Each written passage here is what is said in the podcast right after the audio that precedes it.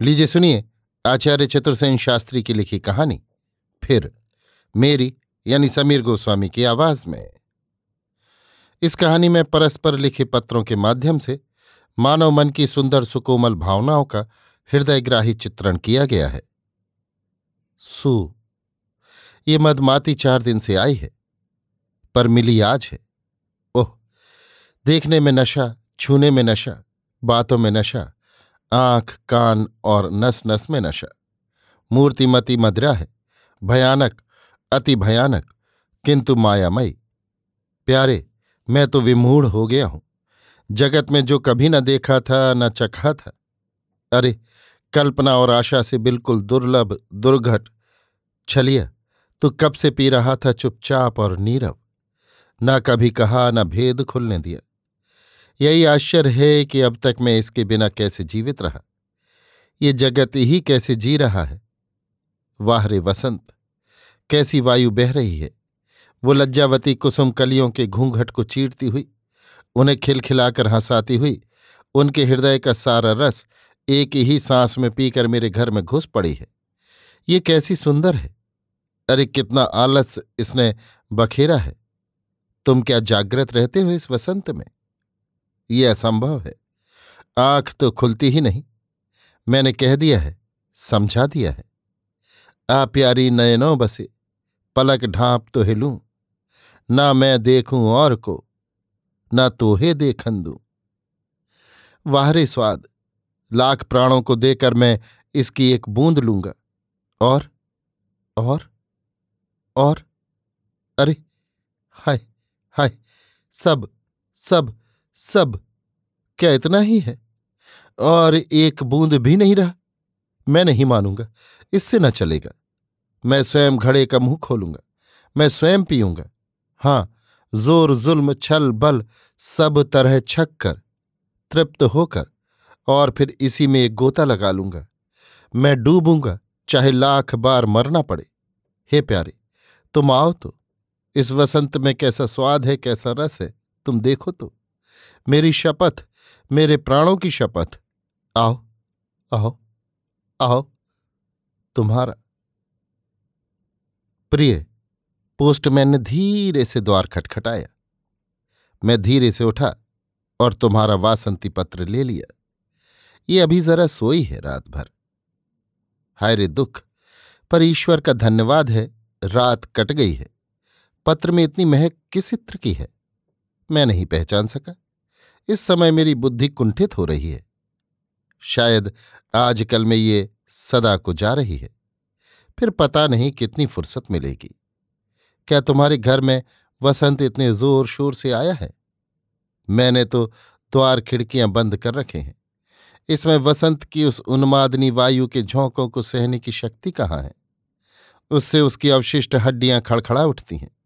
उसके रूखे, मैले और उलझे हुए बाल और भी उलझ जाते हैं। परंतु वह, देखो कैसा अद्भुत योग है। तुम्हारा पत्र फूट फूट कर हंस रहा है और मेरा मन फूट फूट कर रो रहा है।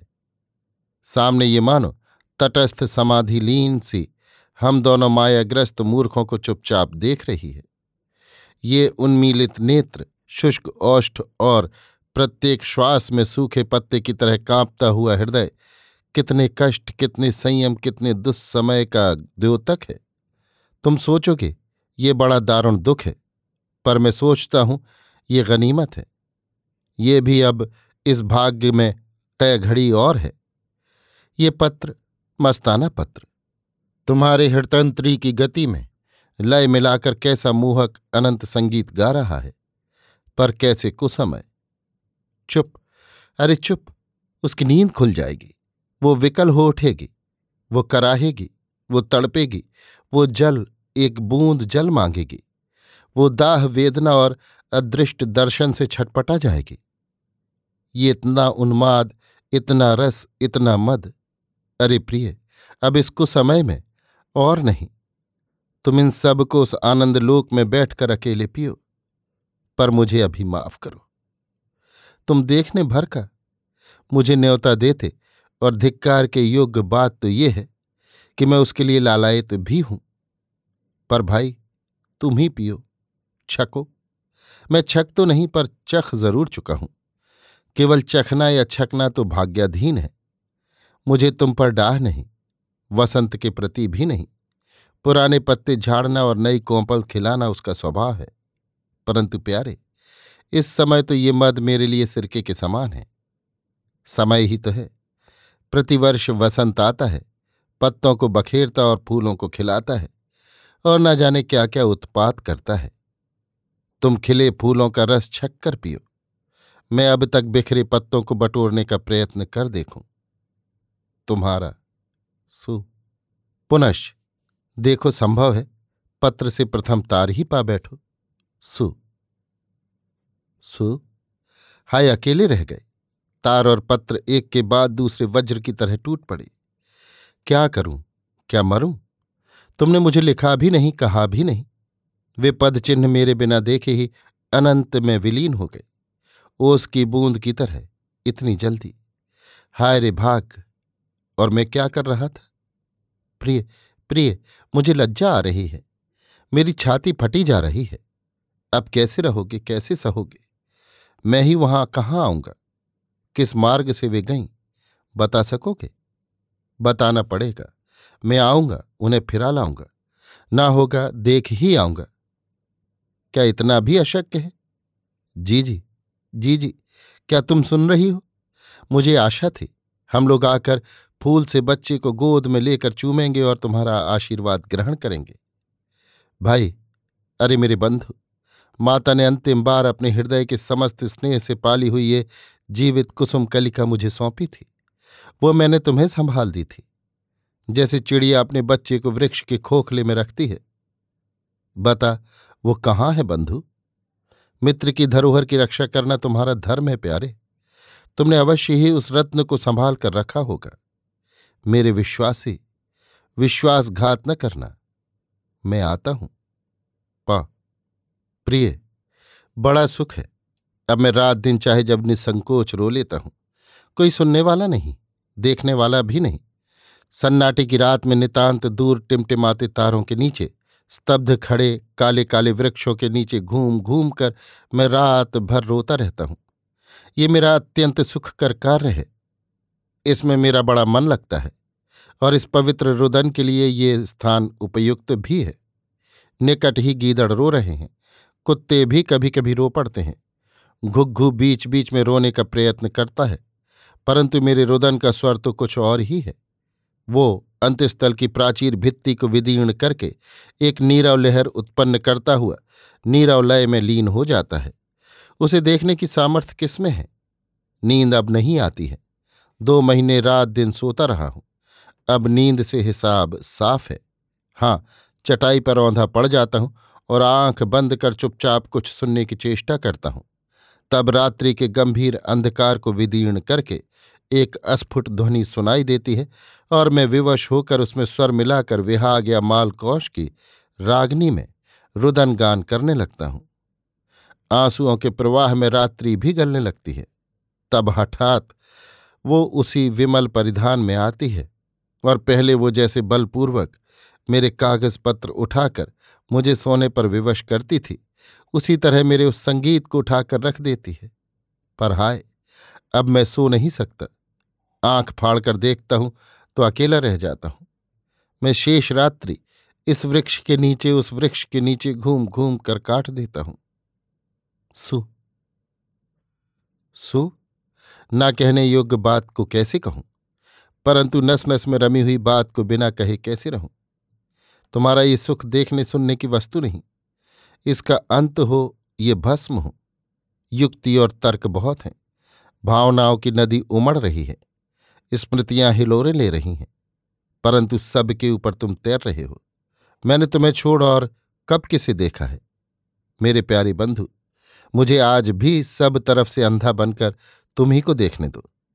अतीत के महागर्त में तो विश्व की समस्त विभूतियाँ हैं। पर वर्तमान क्षण भंगुर जंतु वहाँ जाने से प्रथम वहाँ की सत्ता ही क्या रखती है? उधर का ध्यान छोड़ो। उस दिन तुमने मेरा अनुरोध माना था। आज मेरी इस विद्युत लहरी को मानो। वो चंपे की कली के समान कोमल और कच्चे दुग्ध के समान स्वच्छ बालिका भाग्य बल से तुम्हारे लिए प्रस्तुत है। वो इसकी सगी बहन है प्यारे। परम प्यारे बंधु, तिनके का आसरा रहते हुए इच्छापूर्वक मत डूबो। जीवन का मध्य युवावस्था है। वो क्षण भर के लिए अधम प्राणी को स्वर्ग के अक्षय भंडार से दी गई है। उसे यो नष्ट न करो। मैं क्या कहूँ?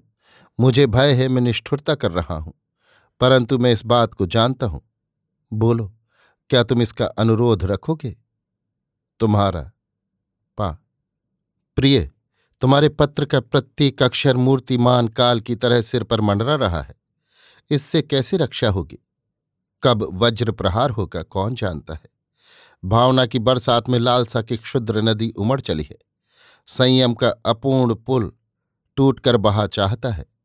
बहाव की दूसरी कोर पर वो एक चट्टान की काली काली कूट शिखा दिख रही है। वहाँ से लोकलाज मुझे पुकार पुकार कर सावधान कर रही है। पर आत्मवेदना से अंग संचालन तक मेरे लिए अशक्य है। पर पर, हे भगवान, क्या ये संभव है? उफ! कैसी तेज़ी से वो कृष्णकूट निकट आ रहा है। इस भीषण प्रवाह में अब एक ही धक्के में सब समाप्त है। जीवन अभी है, बहुत है। हृदय द्वीप में भी अभी काफ़ी स्नेह है। सब नहीं जल पाया है, परंतु परंतु हे मित्र, मुझ दीन को पतित न करो तरसाव मत, ठहरो, मैं मृत्यु या जीवन, दो में से एक वस्तु को चुन लेता हूँ। सु सु। खेद है सम्मिलित न हो सका। मेरी पत्नी ने सब कुछ वर्णन किया। मेरी अभिलाषा मन ही में रही। परंतु अब बहुत शांति मिली। क्यों? क्या तुम्हें कुछ भी सुख मिला? देखो जगत का कालचक्र। दिन के बाद रात रात के बाद दिन। परंतु धन्य है वो शक्तिमान प्रभु, जिसके महाराज्य में सब रोगों की औषधि, सब दुखों का प्रतिकार, सब वेदनाओं की शांति है। वस्त्र फटता है, उसे सिए बिना तो नहीं चलता। जीवन में ठोकरें लगती हैं, उठना और फिर चलना मर्द का काम है। फिर गिलानी क्यों? फिर गुप्त पाप से प्रकट पाप उत्तम है। इंद्रिया कब धोखा दें, कब प्रबल हों क्या ठिकाना है? उद्वेग की शांति शरीर धर्म है। शोक, संताप, सुख, दुख शरीर और जगत के साथ है। सहो और आगे बढ़ो। जगत के युद्ध में साथ वाले आत्मीय योद्धा गिरते हैं। पर शेष योद्धा आगे बढ़ते हैं। तुम भी बढ़ो। प्रारब्ध के चक्र में जो क्षण भर भी खड़ा रहकर सोच विचार में पड़ेगा, पिस जाएगा। इस चक्र के निस्तार की गति तो चले ही जाना है। पा। प्रिय, उसकी स्मृति बलपूर्वक हृदय से निकाल फेंकी। बड़ी कसक है, जैसे एक पसली छाती से उखाड़ फेंकी हो। ग्लानी और अनुताप की हिलोरें हाहाकार करती उठती हैं। पर वो निरपराधनी है। वो अनाथा, असहाया, दीनहीन, दुखिया, अपनी स्वाभाविक सरलता और नैसर्गिक विश्वास को लेकर मेरे पास आई। उस दिन जब शीत तुषार से कंपित पल्लव की तरह उसने अपना कंटकित हाथ बढ़ाया, मैं कुछ सोच ही न सका। मैंने उसे पकड़ लिया। क्षमा, उस स्वर्गवासनी क्षमा, अधम निरीह नर पशु पर क्षमा। शोक समुद्र में एक बूंद स्वाति जल की पड़ी। दूध में मिश्री की तरह ये मुझमें घुल गई। सब घाव सूख गए, सब कसक मिट गई। इस संजीवन स्पर्श को पाकर बहुत दिन बाद आज फिर सुख निंदिया आई है। सु।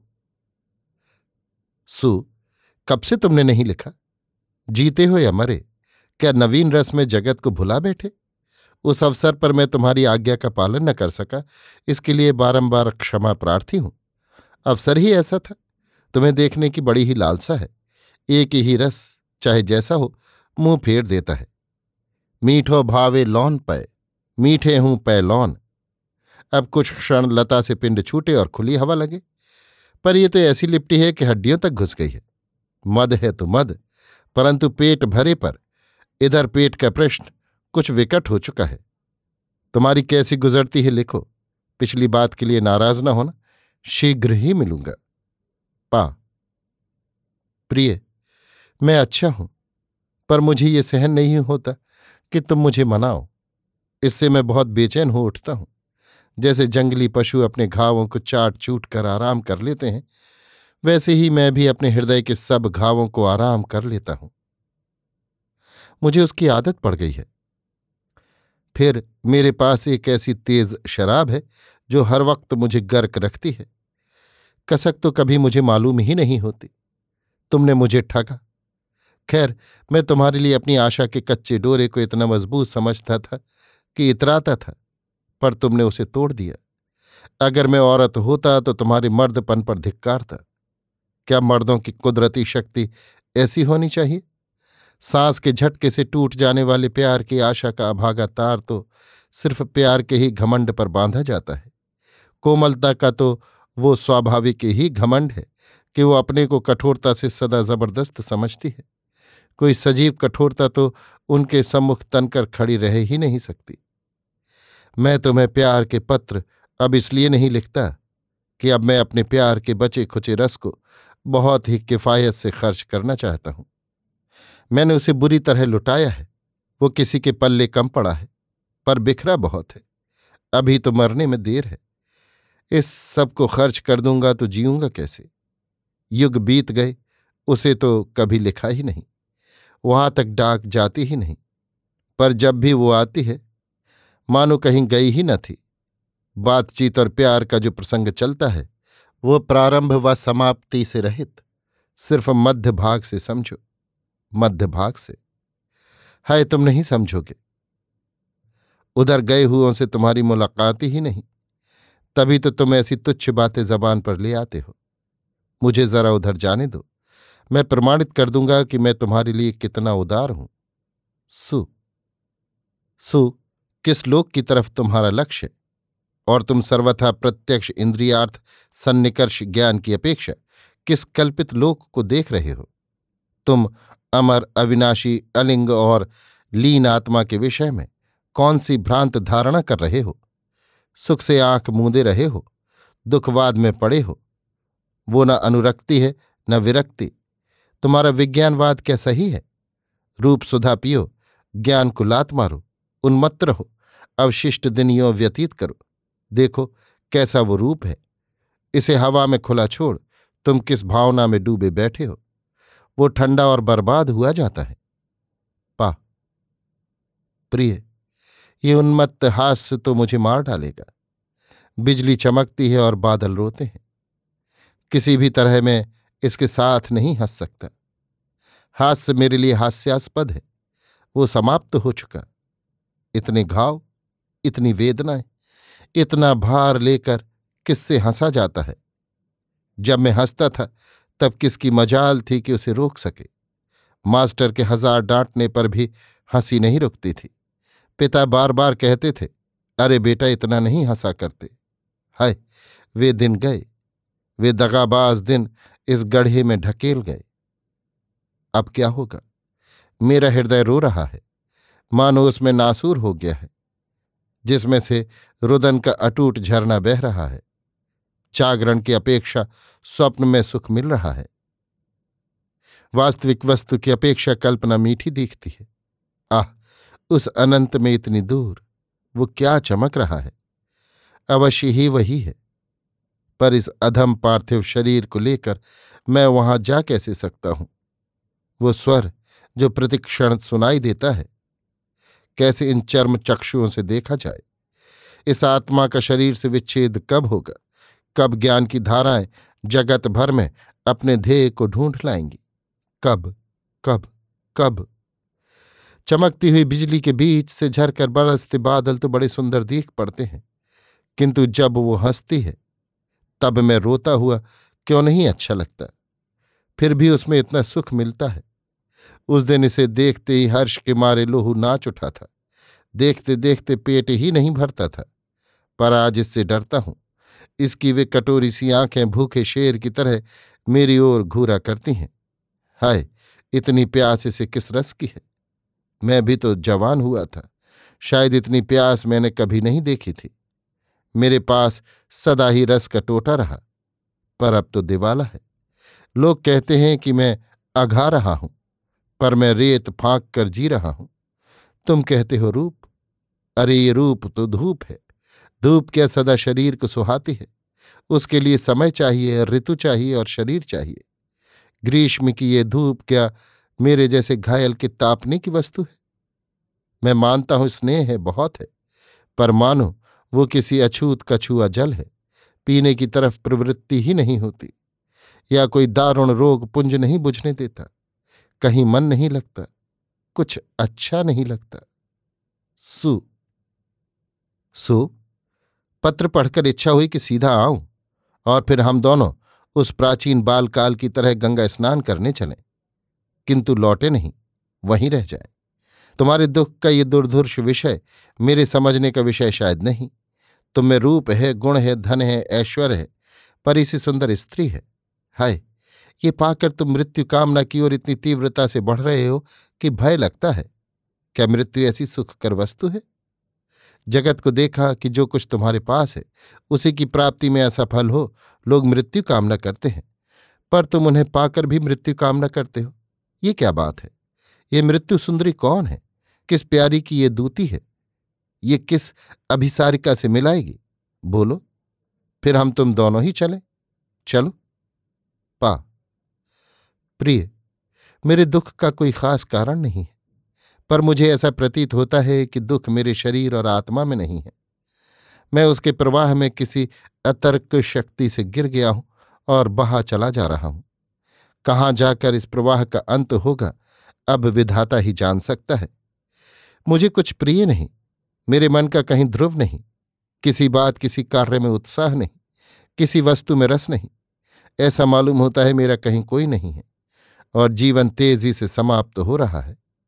पता नहीं एक ही घटना ने क्या जादू कर दिया।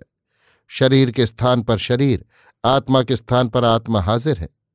वैसा ही माधुर्य, वैसा ही इंद्रिय जाल और उनकी साधना सामग्री। किंतु मानो जीवन तत्व नहीं रहा है। तब अनायास ही जो प्रवाह प्राप्त था, वो इतनी चेष्टा, सावधानी और अभिलाषा होने पर भी छिन्न भिन्न ही दिखता है। सच पूछो तो मैं वासना का पशु, वासना की नदी में, वैतरणी में, बीच धारा में पड़ा, उस पार जाने का घोर प्रयत्न कर रहा हूँ। ये जानते हुए भी कि उधर उस पार नरक ही है। हाय! कहाँ गई वो पवित्र आत्मा? मेरे दुख, दरिद्रता और जीवन के कठिन संग्राम की संगनी, विपत्ति की ढाल, मेरे शरीर और हृदय की स्वामनी छाया की भांति उसकी स्मृति मन मंदिर में बैठी है, अभी बैठी है। सोचा था निकालने को, परंतु वो भूल थी। कहाँ है वो? क्या वहाँ जाना और उसे बुलाना दोनों ही शक्ति से बाहर असंभव है? पर मैं आशा न छोड़ूँगा, मैं उस घड़ी की प्रतीक्षा में हूँ। सच कहो, क्या कोई ऐसा लोक है जहाँ कोई किसी की प्रतीक्षा करता है? वहाँ क्या निष्ठुर निर्मम वज्र पुरुष भी जा सकते हैं? कहो मित्र, तुम्हारा ज्ञान, अनुभव और विचार शक्ति क्या कहती है? आशा दिलाओ तो मैं कुछ और भी जल्दी करूँ। सु प्रिय, दोपहरी के सूर्य की तरह उस ज्वलंत रूप को एक क्षण भी देखना मेरे लिए अशक्य है। उसे मैंने उसके पिता के पास भेज दिया है। वो हंसती हुई गई है। उसी तरह, बल्कि उससे भी अधिक ज़ोर से। मुझे मोह लेने की सफलता का गर्व उसके होठों और नेत्रों में मस्ती कर रहा था। और यौवन का गर्व उसकी छाती से फूटा पड़ता था। अब कहाँ तक इसके सम्मुख तन कर सीधा खड़ा होता? वो देखो, पीत निष्प्रभ मुख, उन्मीलित नेत्र, प्रकंपित प्रश्वास और समाप्त जीवन। प्रिय बंधु अब मुझे यही जी भर कर देखने दो। मैं आनंद लोक में जा रहा हूँ, जिसकी न परिधि और न रूपरेखा है। धीरे धीरे चारों ओर एक ज्योति फैल रही है। मन और इंद्रिय अब भार से जचते हैं। मैं इस अतर्क भावना में एक लहर की तरह विलीन होना चाहता हूँ। मेरी परिचित कंठ ध्वनि निकट ही निकट सुनाई दे रही है। निश्चय ही वो कहीं निकट है। मुझे उसकी खोज करने दो, और किसी से मेरी ना पटेगी। मुझे रूप नहीं, यौवन नहीं, प्यार नहीं, रस नहीं, ये कुछ नहीं चाहिए। मुझे चाहिए मेरी वही श्री, वही महाकल्याणी, मेरी सहधर्मणी और मेरे दुख, दरिद्रता रहस्य और भीतर बाहर की संगनी। कल मेरा उसकी खोज में प्रस्थान है। क्षमा करना। हमारे बचपन से अब तक का सब हिसाब किताब बेबाक। उस लोक में अवश्य ही मिलेंगे। ओम शांति। सु। विशेष, अपनी समस्त संपत्ति मैंने उसके नाम कर दी है और उसकी अभिभाविका तुम्हारी पत्नी है। कागजात रजिस्ट्री से तुम्हारे पास जा रहे हैं। कृपा कर उसके प्रति दया और क्षमा का व्यवहार रखना। मेरे अनुरोध अपनी पत्नी से भी कह देना। सु। अभी आप सुन रहे थे आचार्य चतुर्सेन शास्त्री की लिखी कहानी। फिर मेरी यानी समीर गोस्वामी की आवाज़ में।